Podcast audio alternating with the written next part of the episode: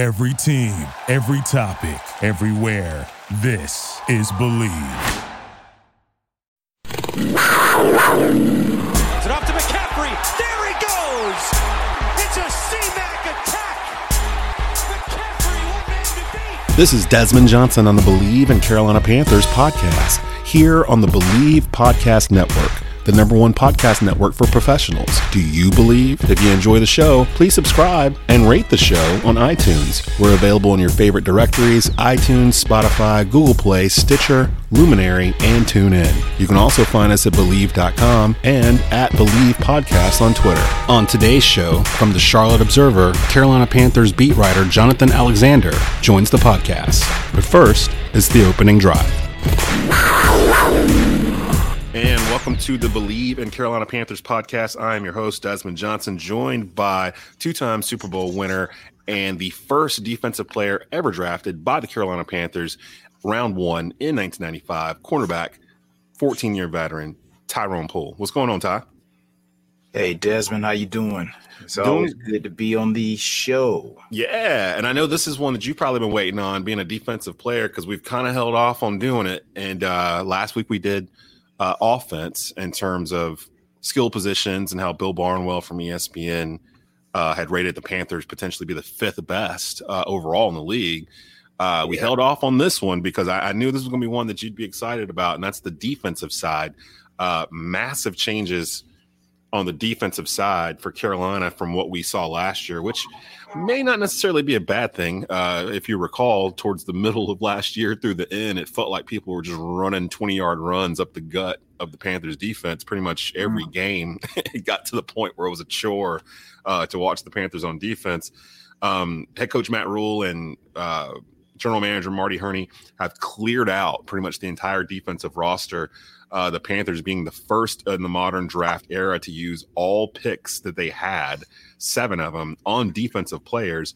All the rookies are signed. All the rookies are in uh, rookie training camp right now. The vets are going to start showing up here uh, starting next week. Rookies get a chance to get acclimated um, with their coaches and whatnot in the building. They're not in Rock Hill, South Carolina. They're not in Roth. They're not Wofford this year. Uh, training camp is going to take place at Bank of America Stadium, and I'd assume at the Bubble, uh, the practice facility that owner David Tepper had built for the Panthers uh, a year or so ago, so they wouldn't be outside all the time. Um, just starting off before we really get into the picks or whatnot, Todd, take me back to when you were rookie having to show up for uh rookie portion of training camp before the veterans get in. What's that feeling like for these rookies that have never played pro ball before, probably never been on this side of the facility in terms of seeing the guts of the of the the franchise, the organization that they're about to start working for and playing for. Walk me through, like, do you remember how you felt back in '95 when you were dra- when you were a first round draft pick, the first defensive guy ever selected by the franchise? What are the emotions you're going through uh, as you entered the building for the first time as a, a Panther employee? Well, well, honestly, in '95 it was Carolina's inaugural season, so Oh, you were, you weren't Uh, even there just yet. Yeah, you were in Clemson, right? yeah, we were in Clemson. But uh, what I was going to say is, just like with Matt Rhule, uh, first year coaches, first year teams in existence. Matt Rhule's first existence as a head coach in the NFL. So the NFL gives teams and coaches different opportunities uh, to advance the team and the players. So for Carolina in 95, we had veterans and rookies report at the same time. Oh, Uh, now, when we had mini camp, mini camp, of course, that's right after the draft, rookie mini camp. And then with that, they would have a few chosen veterans to kind of like show up, you know, those guys that really were maybe like second, third year guys. But that inaugural season in 95, everybody showed up at the same time because we were uh, an expansion team. And that was our inaugural season. So the coaches wanted to make sure they got everybody in at the same time so we can all get reps. So it was kind of unique, uh, even from the standpoint of uh, hazing. You know, I didn't do a lot of the things that most rookies have to do. most rookies have to do uh, their first year. So I was kind of glad in a way that I came to an expansion team because I didn't have to do all that crazy stuff. But um, you know, it, it's always a blast when you first walk into that uh, meeting room. Uh, it's a different environment. The playbook is thicker. Uh, the coaches guys, players that you normally see or saw on television on any given Sunday, as they call it, or Monday Night Football. You you remember their names, and now you're sitting up close to these guys. You know, I remember Tim McKyer. You know, he's played the 49ers way back in the day, oh, and, oh, yeah. you know, then you have a lot of other guys, Sam Mills, God rest his uh, spirit, and mm-hmm. just guys that you saw play Gerald Williams. So these rookies coming in to the NFL, um, you know, it, it's just going to be an exciting moment uh, for them. So, but at the same time, it's a job. It's a job, just like in college. It was a job, even though they call it college football. Still, is a job because you got to keep that college tuition or that college scholarship. So now it's just a professional uh, job, but still, you got to keep that contract. And this is a little bit different because usually the Pan- well, usually it's any NFL team in general will have a good amount of veterans uh, that just get it. They're either ingrained in the team or uh, have been brought over from someplace else. And the Panthers have brought in some uh, some talent on defense. Tahir Whitehead from the Raiders, for example, will probably start at linebacker. But the meat of this team going forward is pretty much in the draft that uh, that Marty Hurney and Matt Rhule just had, and probably next year's draft too. Um, as I said before, first in the modern draft era to use all their picks on defensive players, all seven of them went to the defense. Um, I wanted to stop for a second and give a shout out to Marty Hurney. Marty Hurney gets a lot of flack. He gets a lot of credit for things um, but the one thing that Marty Hurney has been able to do his entire time in two different stints with Carolina is pick first round picks. He he nails it literally every time he has a first round pick. These guys have gone on to become stalwarts in, in the franchise, and some of them become all pros in the league. And and and Ty, I wanted to run down this list with you just so you could you, mm-hmm. you may not know. I didn't really know. I kind of knew, but I didn't really know until I started writing them down the guys mm-hmm. that Marty Hurney has picked in the first round, and, I, and I'm harping on this because our first round pick this year, defensive tackle Derrick Brown, uh, I'm really high on. I really like this kid. Uh, I watched him get uh, triple teamed in a game. I think it was against Alabama last year, um, and he still almost got to the quarterback. Um, pairing him with the returning Kawann Short at defensive tackle um, gives us one of the most stout interior lines in football, which is crazy to say because we just let go like a billion veterans across the league uh, from last year's defense. But mm-hmm. going back to what I was saying, Marty Hurney's first round picks, his first year, 2002, first round selection, defensive end, Julius Peppers. Probably going to make the Hall of Fame, I would think. He's probably, he's, I think he's fourth overall in overall sacks, like for a career. So he's probably going to get in the Hall of Fame. The next year, 2003, Marty Hurney selects Jordan Gross from Utah, first round. The next year, 2004, cornerback Chris Gamble, Ohio State. Mm-hmm. 2005, Thomas Davis, Georgia. 2006, DeAngelo Williams from Memphis. Mm-hmm. 2007, Jon Beason from Miami. Uh, 2008, Jonathan Stewart out of Oregon. In 2009 and 2010, they didn't have first round picks because of uh, the whole Everett Brown Marty Hurney traded it away to get Jeff Otah, that whole mess. so he did th- mm-hmm. those two years were kind of uh, kind of messed up there a little bit with no first round selections. But in 2011, he rebounded. He had the overall number one pick. He drafted Cameron Newton. 2012, the following year, first round, he drafts Luke Kuechly. Uh, 2018, DJ, after he was gone from the franchise for a couple, for about five years, uh, went into radio, was living in Charlotte came back after Dave Gettleman was released at general manager. First pick in the first round since he's back, 2018, DJ Moore. 2019, mm-hmm. last year, Brian Burns. And then this year, 2020, Derrick Brown. All those names, other than Derrick Brown, because we haven't seen him play yet, all yeah. those names I just named became instant starters, basically, uh, with the exception of Jonathan Stewart, but that's because he had DeAngelo Williams in front of him but they were basically running same amount of snaps uh, most of the time they were here. But I mean, you just run through it: Peppers, Gross, Gamble, Davis, starter, starter, starter, starter. Like literally, and some of these guys are are Pro Bowls, Pro Bowler guys. Thomas Davis, Uh, Jordan Gross made a couple Pro Bowls. Peppers made a couple Pro. Well, he made more than a couple Pro Bowls. Um, Jon Beason's career was cut short by injury, but he had just signed a fifty million dollar extension right before it, and was pretty much up there along with Dan Morgan as you know, and Sam Mills as some of the, the best linebackers in, in team history before his injuries had really started happening. So mm-hmm. a great pick there. Jonathan Stewart's the leading rusher in franchise history.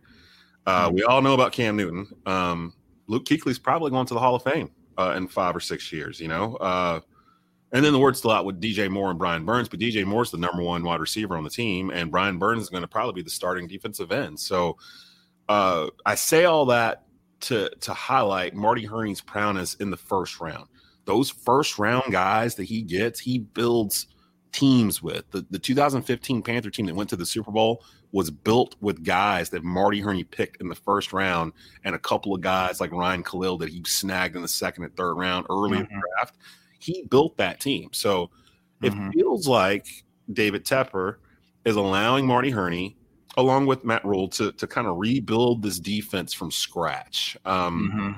As a defensive player, former defensive player, Ty, how hard is it going to be?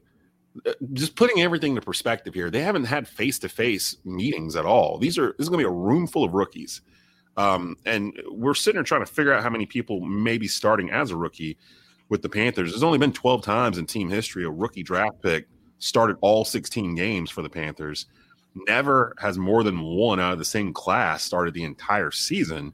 Uh, we've got a couple that we're going to nominate that might have that opportunity. But before we get to those, just as a defensive player, learning a new system and getting it installed, especially from a new head coach who's installing not just his system but his his way of uh, his method to his madness, like what he wants to be identified as as a football uh-huh how, how does this work? Like going into this with so many rookies and so many new faces on defense, what type of logistic, like for real, what type yeah. of problems are the Panthers going to have uh, with you looking at this from the outside, being a former defensive player? How hard is it going to be for them to really uh, play at a professional level? And I really don't want to say it like that, but it's really mm-hmm. what it is. Like, how, how long is it going to take for these guys to really get it together? Well, I'm gonna go back and say some things you named about Marty Hurney. First of all, all the names that you named, they're like play, they play different positions. So what I see as a professional athlete, in my professional opinion, I see a GM who knows how to pick according to the team's needs. And sometimes you get a guy that maybe there's a team that uh, didn't need that defensive end, and you were in the right selection. So or spot for selection, and bam, that athlete fell right into your hands. So mm-hmm. I think uh, to add on to that, not only does maybe he pick first round picks, but I think the most important thing again is that Marty Hurney knows how to pick according to the team need. Um, and going back and talking about the rookies, not only are we talking about rookie players, but we're talking about rookie coaches. Matt Rhule, Joe Brady, uh, Phil Snow, the defensive coordinator, which we'll talk about him a little bit. Uh, Chase Blackburn, the special teams coach. Combined years in the NFL experience, these guys got seven.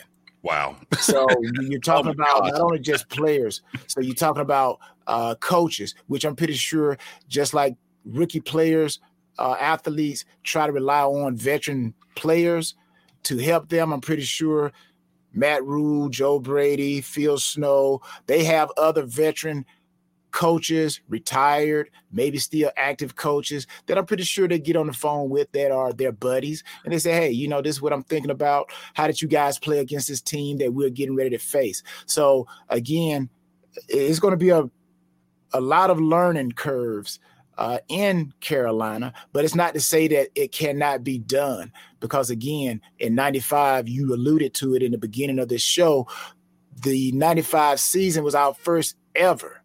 And still, yet we came out and could have had a a 50 a 500 season but mm-hmm. we finished seven and nine but we jailed together very quickly because of the leadership at the top and i think that's what carolina has they have the leadership at the top from Tepper all the way down to matt rhule all the way down and also just talking about the defense uh, these guys with Shaq Thompson, you uh, alluded to him as well. Uh, with Luke Kuechly gone, the veteran leadership is gone. So Shaq Thompson is going to have to be that guy that Phil Snow is going to have to rely on. The defensive coordinator, Phil Snow, is going to have to rely on Shaq Thompson to get that defensive unit uh, to to to go to to work. And the one thing we do know about a little bit about uh, Phil Snow, the defensive coordinator, that he's he, he's aggressive. He's aggressive. So you, are not going to see a timid uh, Carolina Panther defense. Yes, he's going to call the plays according to their knowledge and their understanding of the defense. But you're not going to see that defense, I think, from Carolina in 2020 be passive. They're going to be very aggressive. And also, Snow is a teacher, which is a great thing. Uh, when I was there in Carolina, uh, you know, uh, Dom Capers was a teacher. He was a teacher, and he came from Pittsburgh, which they called him uh, Blitzburg. Right. They were aggressive, but he was a teacher. So I see uh, Phil Snow the same way. Uh, he runs multiple schemes. But again, like you alluded to, they lost a lot of guys. And that's why they drafted, they spent the whole entire draft on the defense. Because again, Marty Hurney, I alluded to this. He knows how to draft according to what they need. And he knew they needed defensive guys. They were set on offense. We need defensive guys. They lost Gerald uh, McCoy, Bruce Irvin, Dontari Poe, uh, Mario um, Addison, Eric Reid, James Bradberry, mm. and uh, Vernon Butler, uh, Luke Kuechly, you know, retired. So Marty Hurney, that's what you need. That's what leadership is. You find out what you need, what you've lost, and you go back and replenish it. Just because something looks good on offense, you know what? We don't need offense. We need our defense. And if you're gonna win in the NFL, you need offense, defense, and special teams. So, uh, but these rookies I'm pretty sure they're going to come in and they're going to do a great job because they have a great teacher. So I know I kind of got off point of asking, uh, answering your question, but I had to uh, put that in just so the listeners, those Carolina faithfuls, can understand.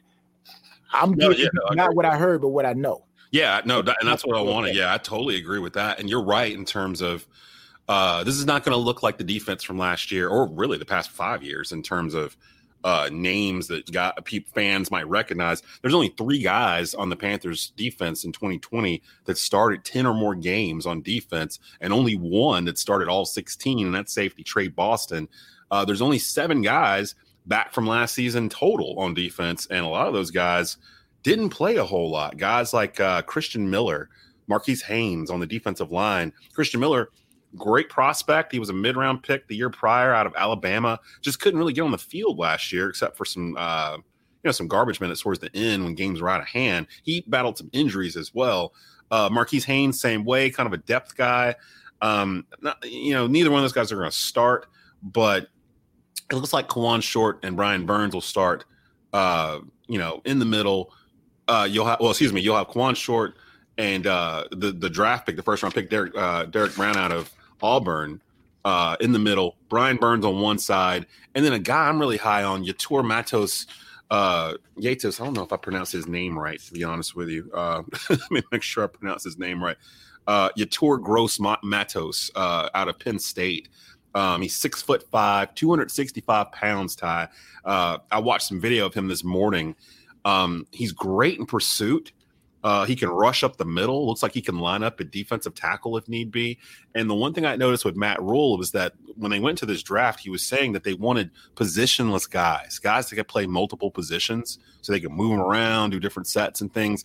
And Yetur Matos fits that to a T. I actually kind of expect him to start off the year starting at defensive end opposite Brian Burns. So you got a fast front four, uh, which actually, when you really look at it on paper, yeah, they're going to be young they got a chance to be a top five, top 10 defensive line unit next year in the NFL, you know, with the right coaching and, you know, things happening the way we hope they can talent wise. Now, there's only been 12 times in team history a rookie draft pick has started all 16 games. And Derrick Brown, to me, barring barring any uh, injuries or anything of that sort, seems like the type that could be a day one starter and play all 16 games, um, as long as he doesn't get injured. They've never had more than one out of the same class start the entire season. And I think this is the year that that's going to be broken because you're going to have a couple of guys, especially in the secondary, that are going to get a chance to start. Because looking at their depth, uh, the secondary is pretty low in in terms of depth they got back there. Um, I wanted to see what you thought being a cornerback on the quarterback selection that the Panthers selected in the fourth round, and that's Troy Pride. Comes from a high pedigree, Notre Dame. Um, the Panthers did sign Eli Apple from the Giants earlier in the offseason, and they do still have Donte Jackson, who uh, is, according to Madden, the fastest guy in the NFL. Um, it's his third year. Started all 16 games rookie year. Last year only started 10, was kind of in and out of the lineup due to inconsistent play. But I would imagine that Jackson probably has a heads up on one of those starting cornerback roles. Uh, it looks like it's going to come down between Apple and Pride uh, for the other position at cornerback. Um, he Pride has been compared to former Panther Josh Norman, which I'm sure perks up a couple of Panther fan ears listening to this uh, Bleav in Panther podcast because we haven't really had anyone like Josh Norman since he left. Um, who would you prefer back there, uh, Ty? Because Eli Eli's the same way. They're both young guys, of course. Troy's younger than him, but someone tells me that this guy reminds them of Josh Norman in terms of not just build and size, but attitude. I want that attitude back in the secondary that we had when Josh Norman was back there. Uh, the 2015 season in particular, it almost felt like Josh Norman was talking his superstardom into existence with his play. Like he, uh, he was just so dynamic with how he was covering guys and so confident in his abilities that just it just you you could see it on the TV. We haven't had anything like that in the secondary since then. Do you think there's potential for Troy Pride or Eli Apple, who's the new addition? He wasn't a draft pick, but he's relatively young. I believe he's under the age of 25. Do you think that one of these guys, eh, and I'll include Donte in that, can assume that mantle that no one has since Josh Norman left the team at the end of the 2015 season? Yeah, I definitely think those guys, Troy Pride and Eli Apple, uh, they're going to be uh, competitive and uh, they're going to, you know, it, that's what you want on your team. You want everyone to be competitive, to push each other. You should get your best practice or game in practice. Now, I, I want to go back and say this. Uh, anything when we talked about the different names, they're going to be a whole new slew of names that Carolina Panther fans may not recognize, and there are those that have that are gone. Well, I'll say this: the Panthers' defense will be better. You got to get better when you are when you have no place but to go up. Yeah, they can't get worse.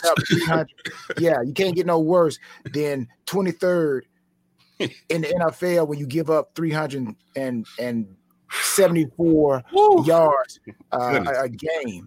And you know, they were averaging 143 on the ground. Oh so you can't God. have no place but to go up. Oh. So I definitely think this defense is going to be better, uh, 100%.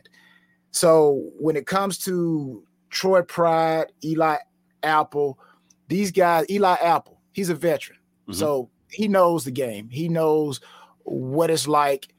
He used to be a rookie. So I'm just hoping that Eli Apple comes in and shares his veteran knowledge with these young guys. Now, if Eli Apple is confident in his game, then he will give these young guys what they need to know and catch them up very quickly mentally. And all that's going to do is just make the entire team better. So, as far as Troy Pride, I like him uh, you know, two year starter, talking about his college years, two year starter uh, at cornerback, you know, 5'11, 193, you know, good man coverage, uh, all around athlete.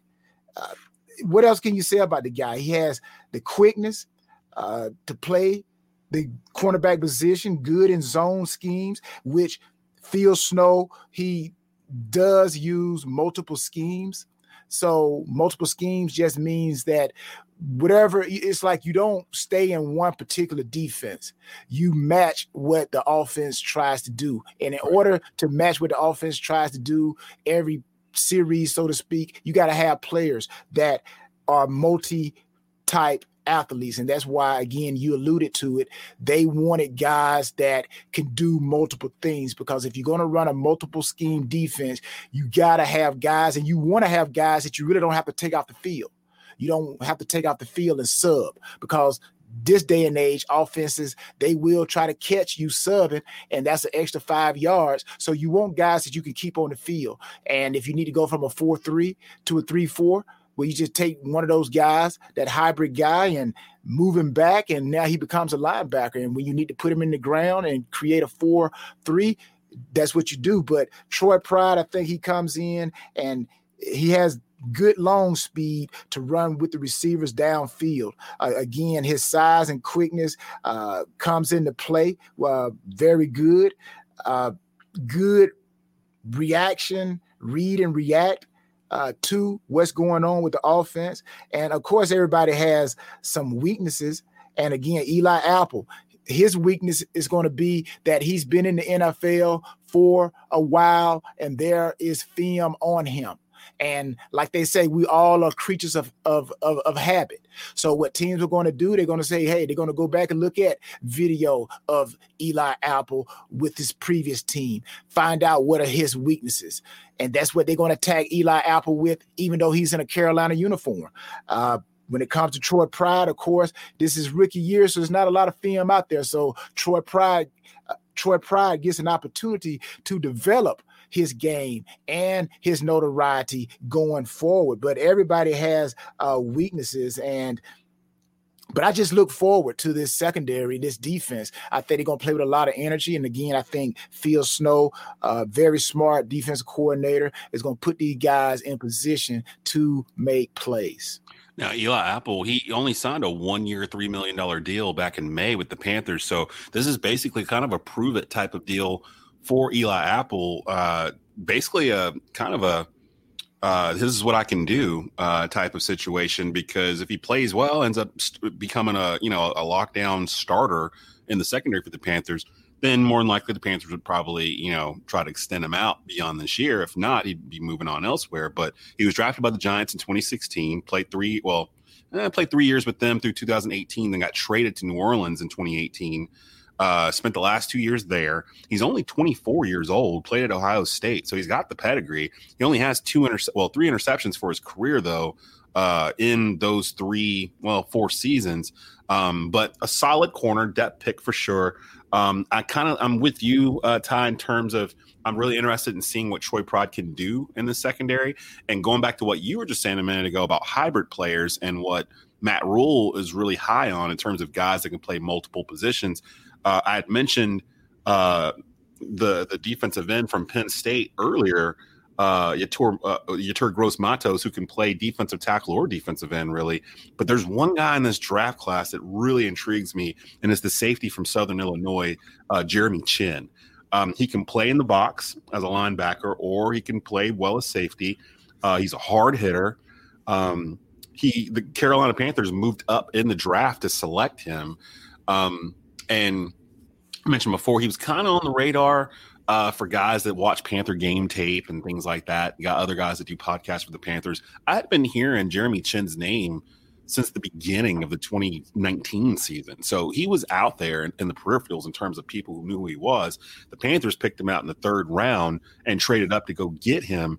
And what you were mentioning about hybrid players, I'm thinking they're not going to play Jeremy Chinn at safety. I think they're going to do a Thomas Davis. And for uh, Panther fans who don't know, or maybe became Panther fans later on, uh, Thomas Davis was drafted as a safety out of Georgia. Um, and upon arriving in Carolina, the rumor was always that Thomas Davis, the reason why Thomas Davis was drafted was Mike Vick. Uh, the Panthers and John Fox in particular wanted someone who could spy on Mike Vick the entire game, two games a year, pretty much. And they needed someone that could actually cover or had cover speed uh, to be able to contain Mike Vick because he's basically you're basically going to be standing in the middle of the field waiting to see what Mike Vick is going to do because it's not going to be scripted and you need a guy that can kind of run with him. So they moved Thomas Davis down to linebacker, outside linebacker, and liked what they had so much that they left him there. But it allowed him to be able to cover tight ends coming out of the uh, off the line, running backs coming off the line of scrimmage, and I think they're going to do the same thing with Jeremy Chinn. It's a different coaching regime, but the the results hopefully would be the same. Where Chinn moves down, primarily plays outside linebacker opposite uh, either Shaq Thompson or Tahir Whitehead. I'm not sure which one of those guys they might move to middle linebacker. Um, the other would be on the outside. So you got Tahir Whitehead, Shaq Thompson, Jeremy Chinn playing linebacker, and then you've got Troy Pride or Eli Apple on one side, cornerback, Donte Jackson on the other side. Then you got Tre Boston, and that leaves a safety spot out. And there's another guy in a couple minutes that I'll mention that I think might be able to, to play there as well. But uh, what what are your thoughts on that? With um, knowing how Thomas Davis turned out, uh, one of the probably top three linebackers in Panthers history. I think it's pretty easy to say.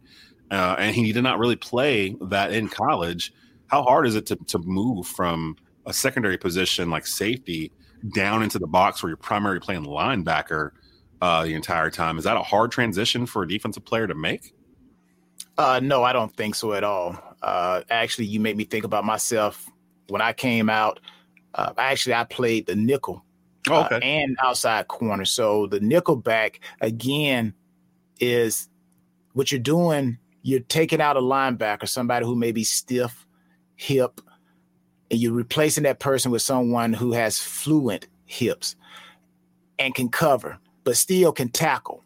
So I don't think it's going to be a real big, difficult transition for Jeremy Chinn, I think he's going to fit right in. Football is football. You're just getting closer to the line of scrimmage. You still got to read, you still got to react. And at the end of the day, it's about beating your opponent to the point of attack. Whether you're being blocked, you got to outwiggle outmove and get to the football. So I don't think it's going to be a hard transition. Most of the calls, uh, coverage wise, you got curl, hook, hook, curl, flats, seams. So the terminology is not going to be a problem. I don't think it's going to be a problem at all. But I will uh, say this as far as that secondary. Again, when we look at the front four, any great defensive team, secondary wise, they are great because of the front seven, mm. the hmm. front four. If it's a four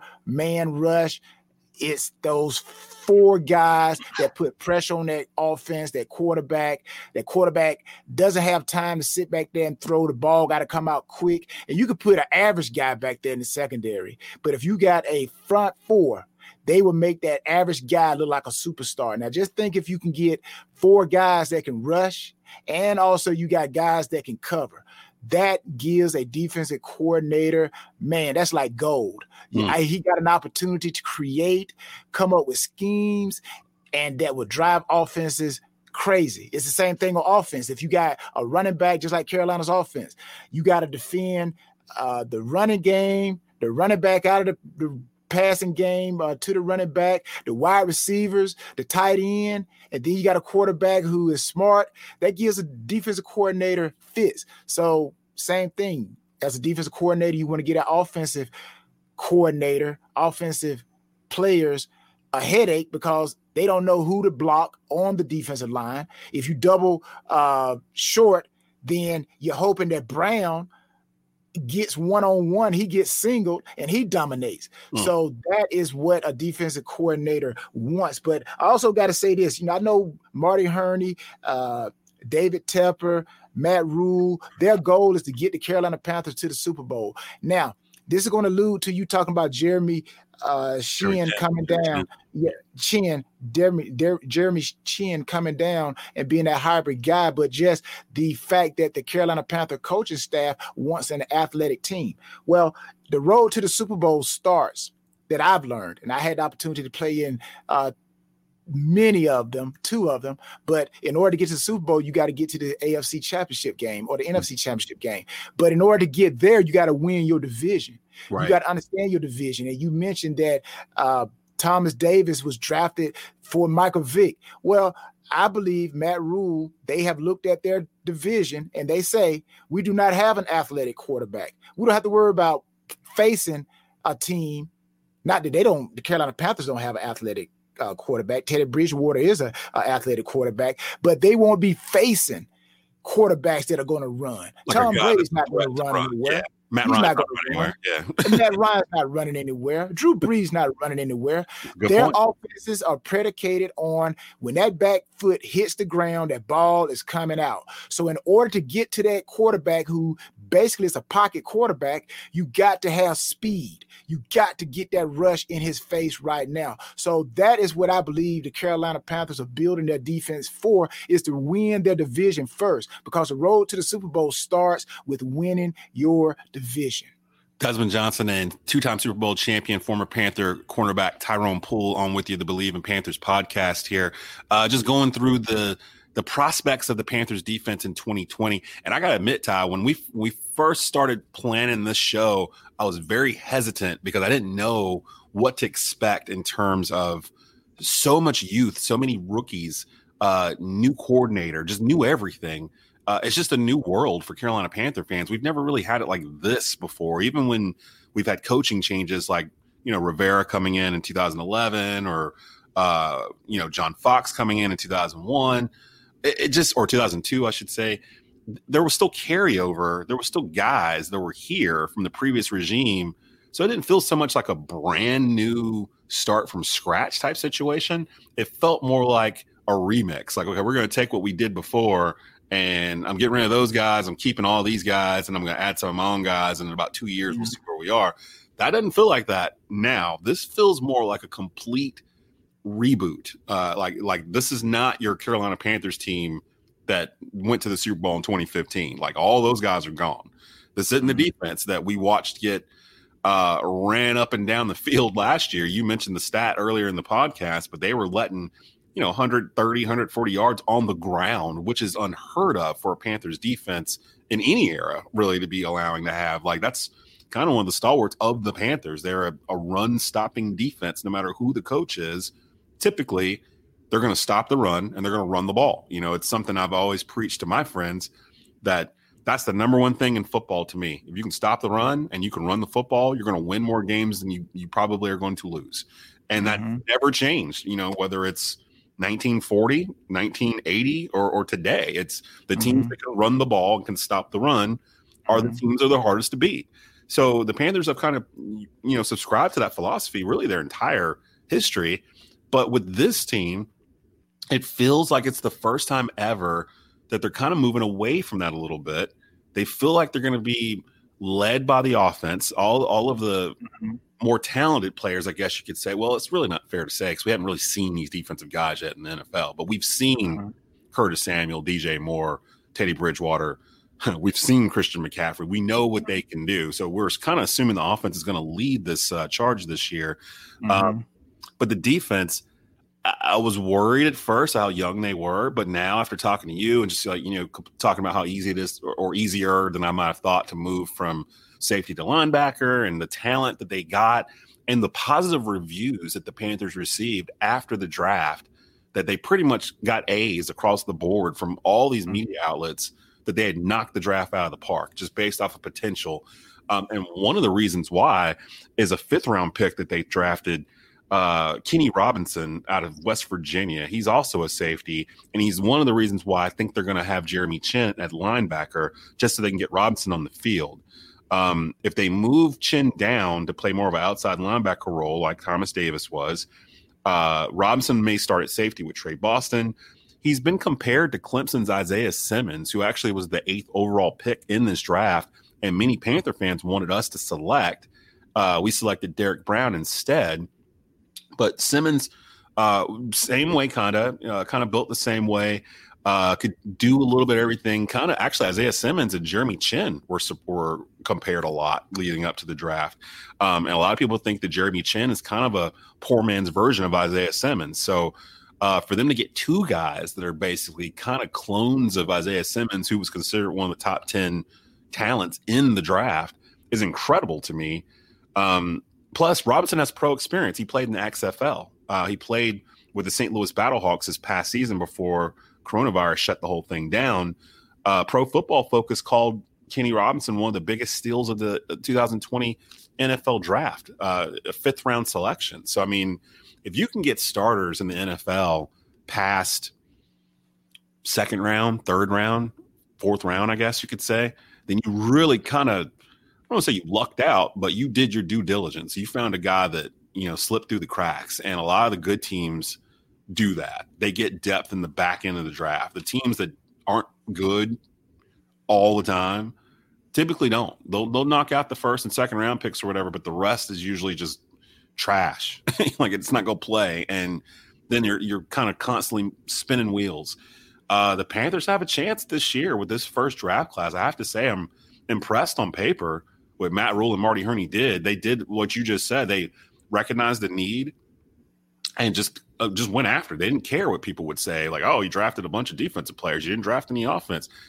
They had a plan, and if you have a plan and you follow the plan, who's to say your plan is right or wrong until it's completed? Um, all this youth, it kind of reminds me of the early '90s Cowboys. You know, when Jimmy Johnson came in, when they finally let Tom Landry go, and Jerry Jones had bought the team, and they had one good player, Herschel Walker, basically on the entire team, and uh, they traded him off, the great train robbery, and basically built that team off of young draft picks over a three year stretch with Jimmy Johnson playing GM and just basically knowing what he wanted for his system, picking those guys from his system or that played with him at Miami or he just or he recruited them and just built this into this cowboy dynasty in the 90s and this I don't want to get too ahead of ourselves but this kind of feels like the start of that. It's the same way, you know. Jimmy Johnson didn't have any pro coaching experience. He brought in his own coordinators, Butch Davis and those guys from Miami. Same situation, college coordinators that hadn't coached in the NFL. Uh, young quarterback took him a couple of, I mean, one in fifteen that first year, but then after that, seven and nine, and then they started rolling. And I kind of see the same track for the Panthers. I'm not wishing a one in fifteen season on us at all, but uh, uh, would you be surprised?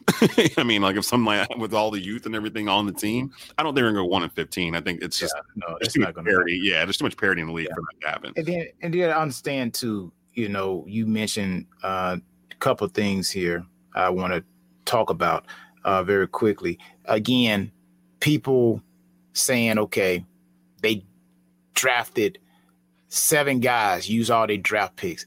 Well, for those let me break it down again for those who saying that, whether it's fans or what have you. Uh, let me take you back and let's talk about your wardrobe in your own house. Let's talk about clothes. okay, no. if you got ten pair of pants and two shirts, why would you go to the store and buy more pants? Right. Don't you think you need to buy more shirts? Then once you get, or maybe if you get these pair of pants that you got to have, then you get those pants. But other than that, you got to buy more shirts. And let's understand this too. Defense is about destruction. It's about aggressiveness. It's about disruption. And you don't have to be now you got to be smart now. you got to be mm-hmm. smart to be on defense. But defense play, defensive play requires you to disrupt what the offense is doing. And if you can do that, and if you got people who understand what you're doing, then your defense will be exceptional. On offense, it's all about timing. The quarterback got a three step, five step drop. The receivers have to be coming out their break at the point of the route, and the ball has to be delivered. All that is timing. So on defense, it's easier to build a top 10 defense than it is to build a top 10 offense. Because mm. again defense is just built off of disruption and everybody just being in the right place. You don't necessarily have to be in the right place. If you can just get pressure on the quarterback if it's a pass and that quarterback is just going to try to get rid of that ball. He either going to get rid of the ball or take the sack. And all you got to do is just be in the right place at the right time. So i definitely think the panthers offense is going to do good uh, they will be the strength of the team this year. But I think the defense is going to silently get a little bit of ambience noise in the background. People are going to start to recognize, hey, these guys are not as bad as we thought. Again, just remember, defense is about disruption. And if you can get into that A gap, B gap, if you can jam that receiver, if you can just be anything in the face of the quarterback, that is disruption. You know, and you bring up an excellent point that typically, especially at the beginning of the year, defenses seem to be ahead of the offenses.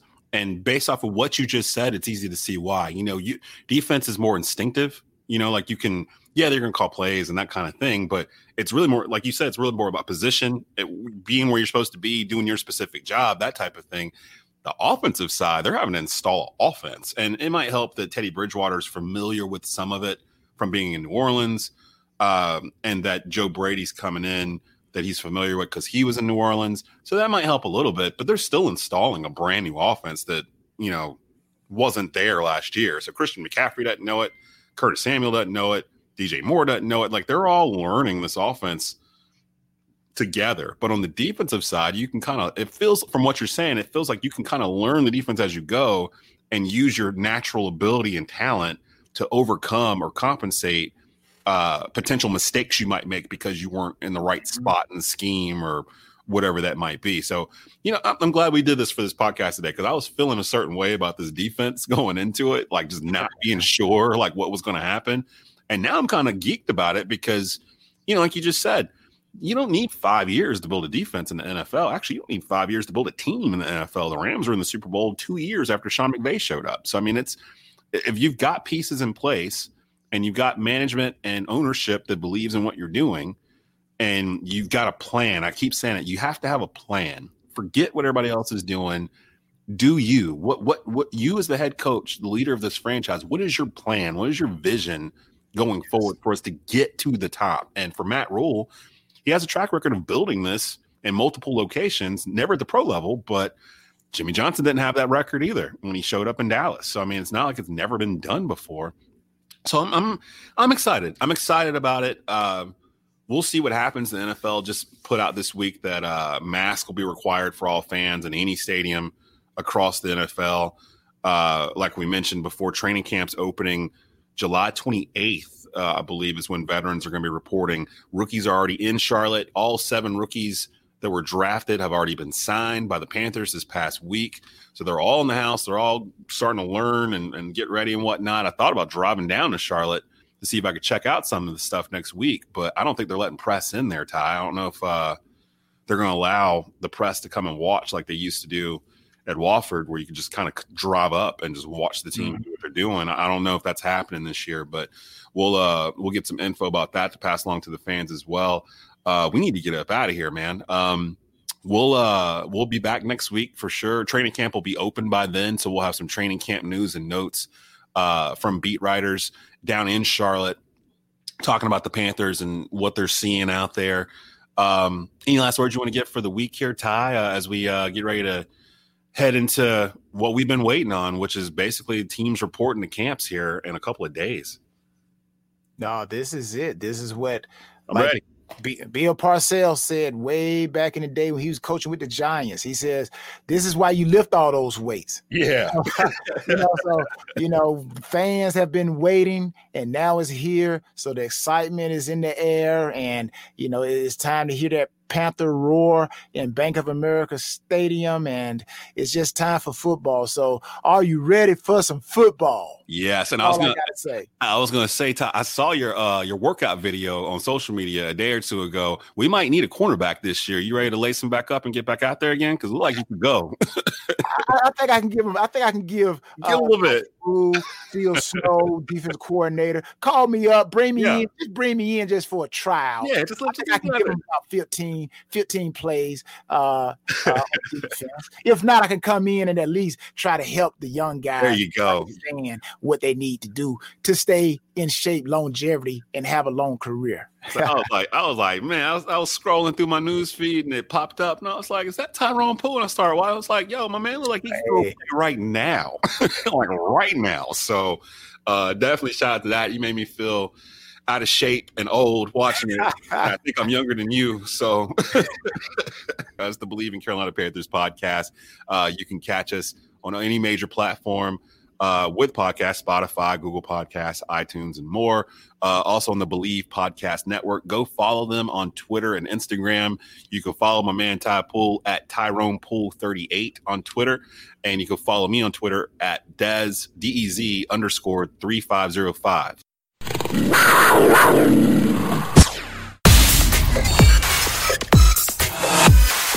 What's the number one sign of a bad home security system? A home security system that's so complicated you never use it.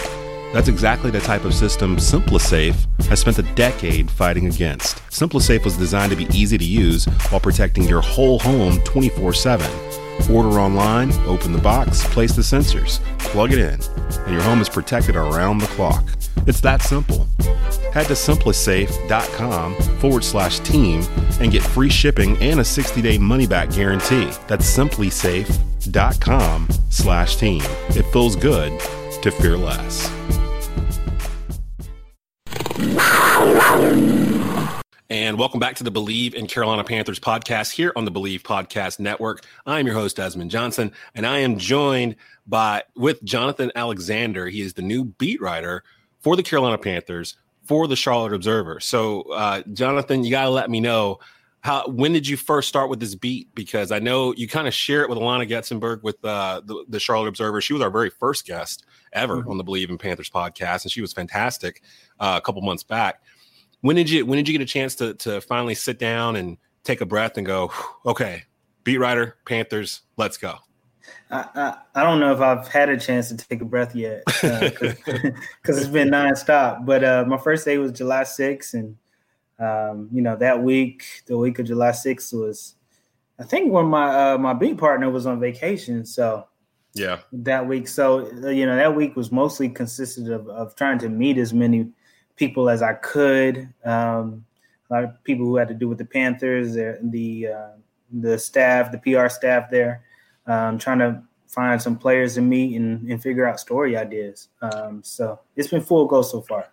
How has um, coronavirus, COVID 19, how has that affected your ability to really? Because um, I know it's tough for Coach Rhule and mm-hmm. uh, Coach Snow, uh, Coach Brady to really do a whole lot with these players because up to this point, it's all been Zoom meetings and virtual uh, coaching meetings and things of that sort. I know the rookies reported this week.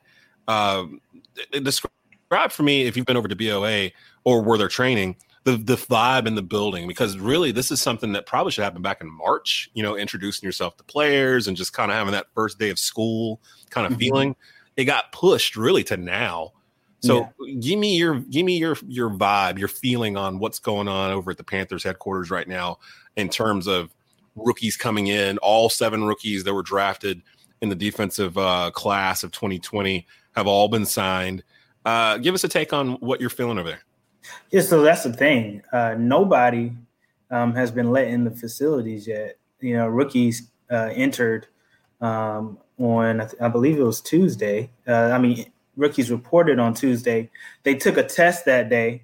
On Wednesday and Thursday, they had to um, isolate and then they took another test uh, today, and that test will come within 24 hours.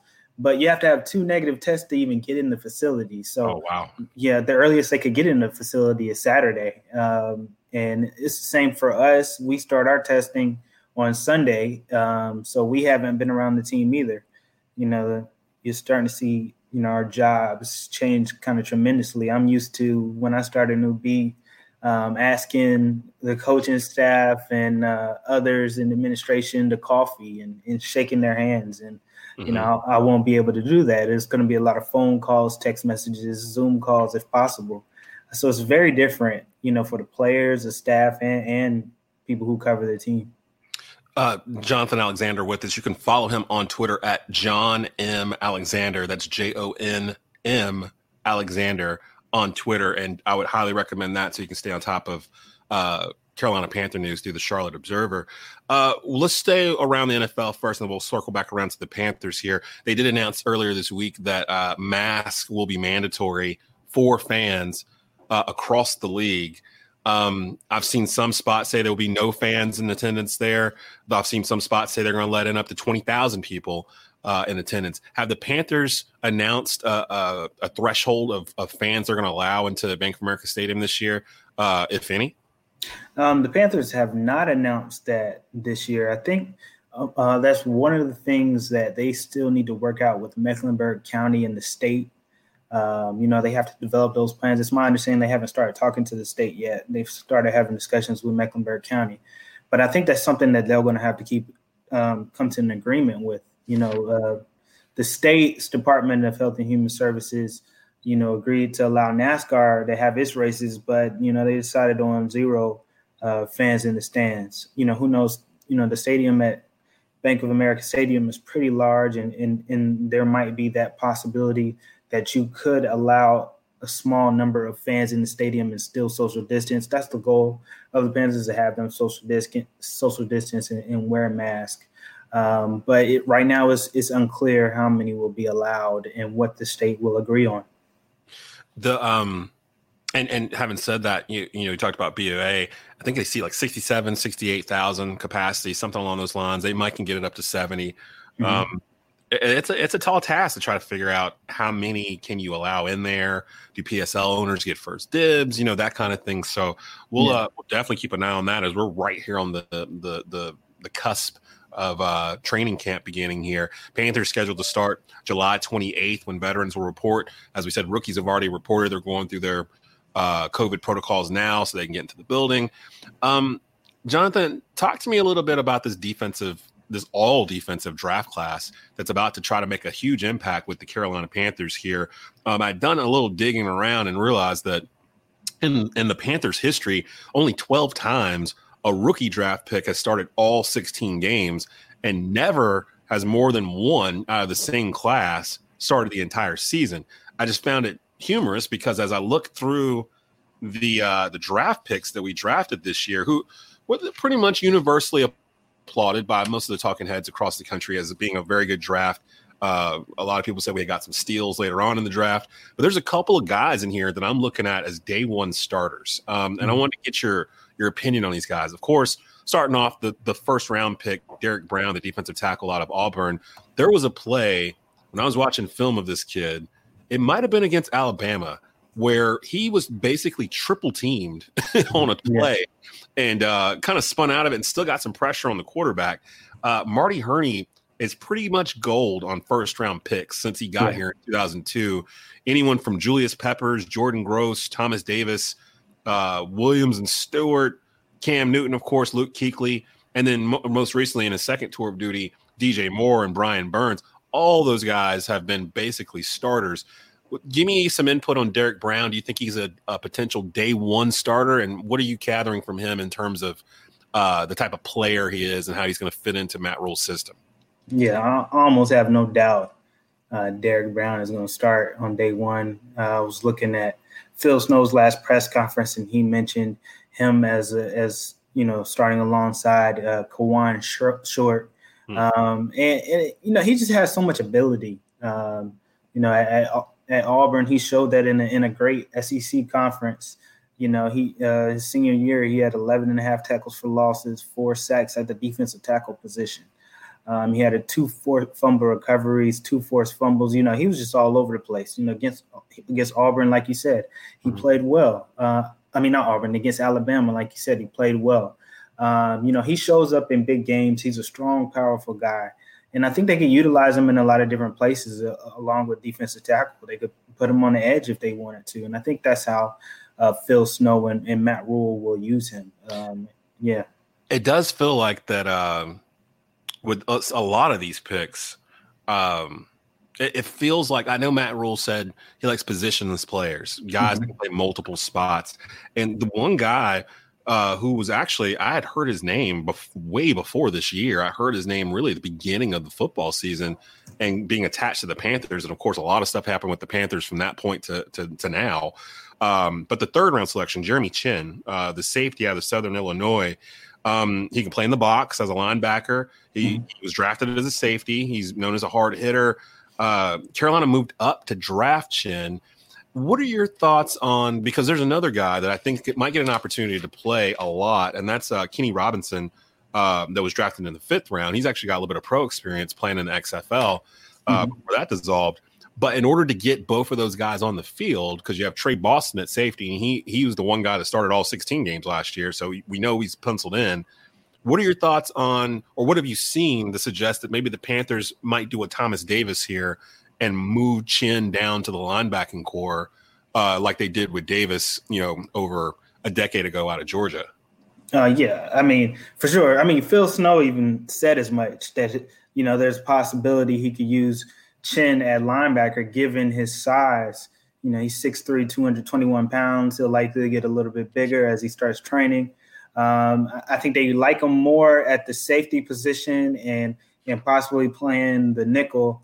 Um, but I, I, do think that they're looking at him at, at linebacker. And, and, you know, the Panthers don't really have a lot of options um, at linebacker right now. I think I think it's still going to be an experimentation.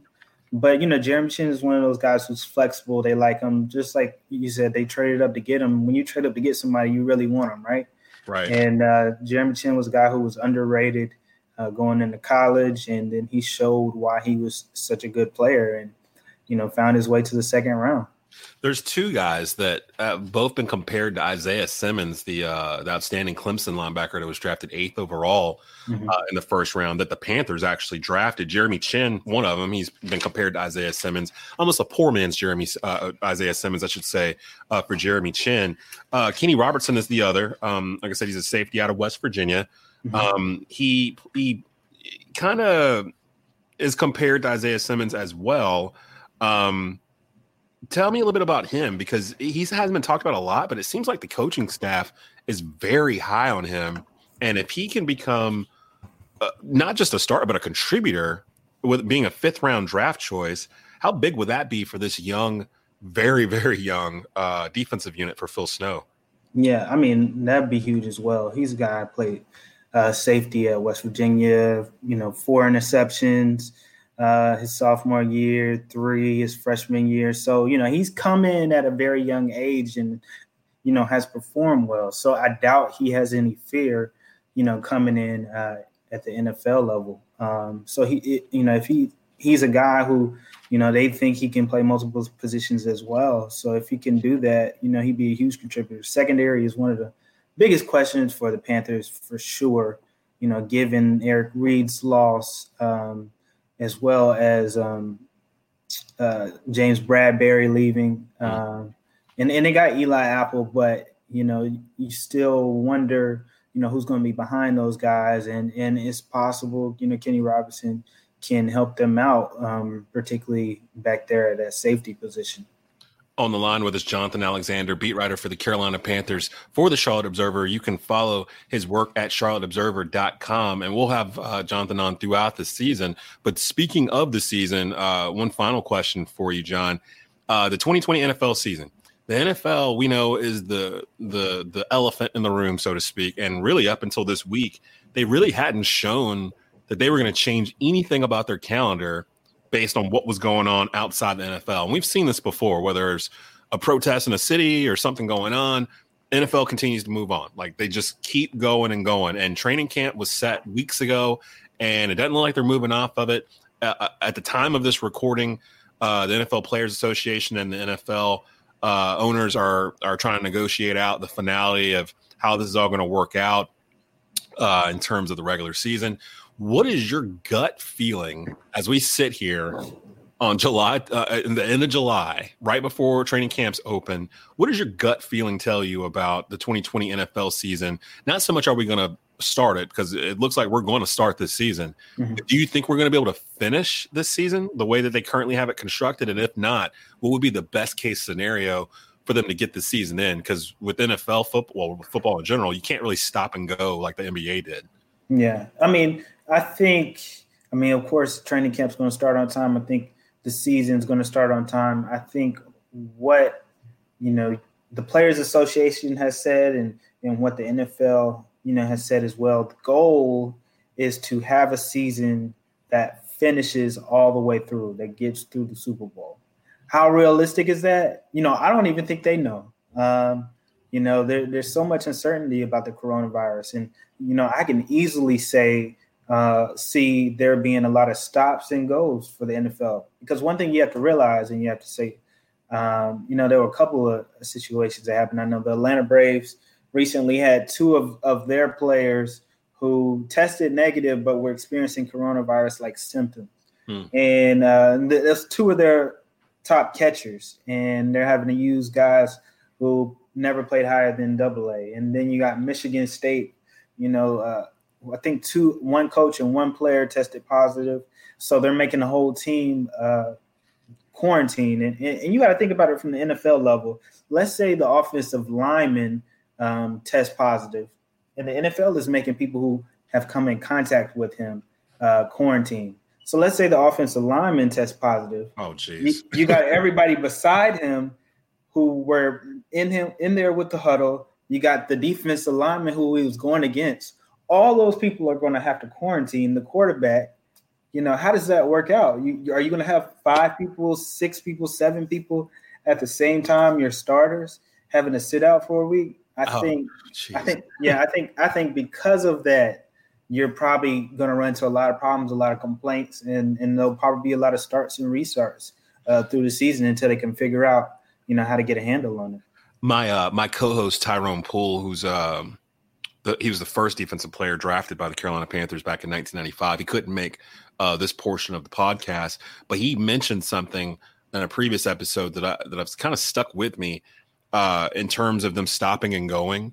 Mm-hmm. Um, he was just saying, as a former player, in NFL, you can't play for two months and then stop for a month and then pick back up where you left off and stop for a month. I mean, you, you just the way the game is, yeah, the attrition, just like the hits building up over time.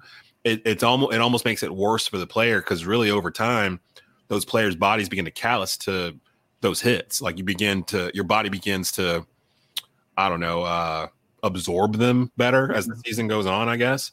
Yeah. Uh, I guess almost like a guitar player. Like your your fingers get callous the more you play. It becomes easier to play the more your fingers are calloused.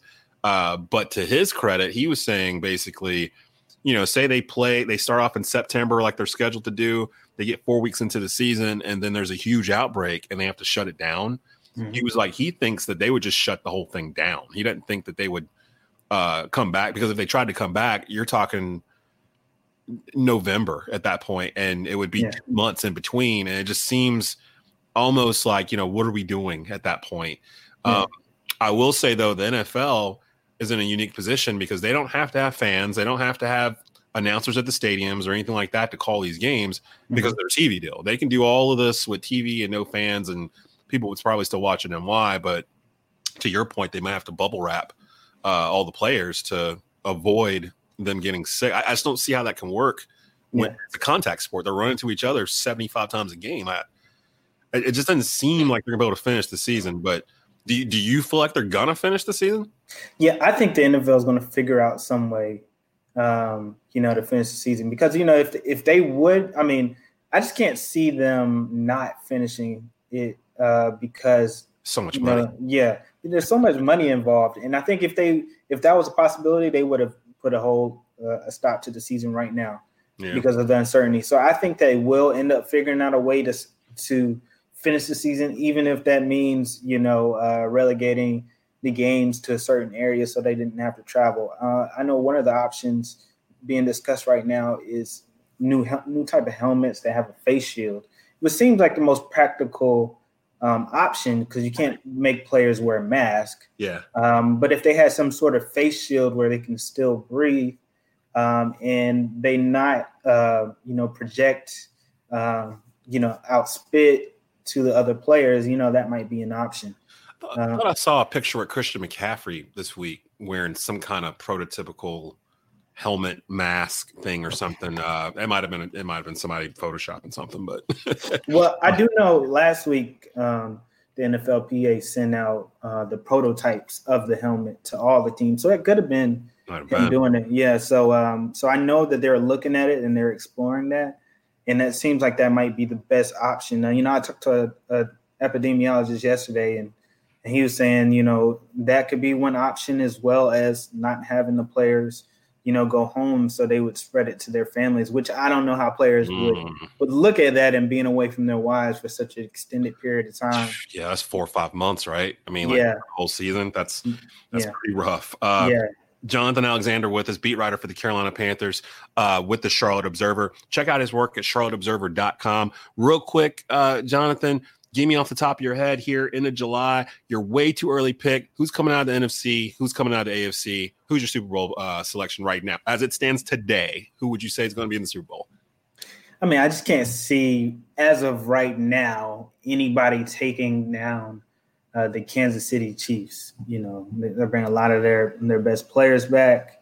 Um, Patrick Mahomes is just he's just been t- uh, tough to stop, and you know, after winning the Super Bowl, I'm sure he's going to have even more confidence. So definitely, um, the Chiefs coming out of the ACC, and they don't have to worry about the Patriots anymore. Um, I think the NFC. Oh, they got Cam up there now. You don't think that, the Pats might maybe yeah, do a little something? Yeah, I mean, I think Cam's going to have a good season. Um, I think it'll probably be an adjustment that first year. You know, I think Cam's a great quarterback, but um, you know, first year uh, I'd be a little more hesitant. Um, as far as the NFC goes, you know, I think the 49ers have a great, great team, and I don't think you know they'll so much as have uh, a, a Super Bowl hangover as many other teams have. I think they have a great chance to return as well, but I'm going to say I'm going to put it on the Seahawks. Uh, just Russell Russell Wilson is going to have another great year, and, and and they may figure it out.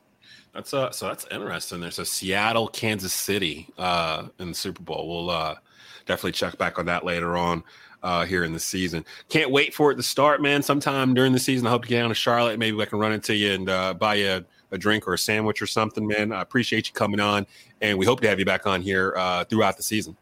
I look forward to it. I appreciate you having me on. All right, that's Jonathan Alexander from the Charlotte Observer. Follow his work, beat writer for the Carolina Panthers at charlotteobserver.com. You've been listening to the Bleav in Carolina Panthers podcast on the Bleav Podcast Network. Thank you for listening to Bleav. You can show support to your host by subscribing to the show and giving us a five star rating on your preferred platform. Check us out at Bleav.com and search for B L E A V on YouTube. You know, when you're listening to a true crime story that has an unbelievable plot twist that makes you stop in your tracks? That's what our podcast, People Are the Worst, brings you with each episode. I'm Rachel. And I'm Rebecca. We're identical twins who love true crime cases that make you say, didn't see that coming, and we hate the people responsible for them. Listen to People Are the Worst now on Apple, Spotify, or wherever you get your podcasts.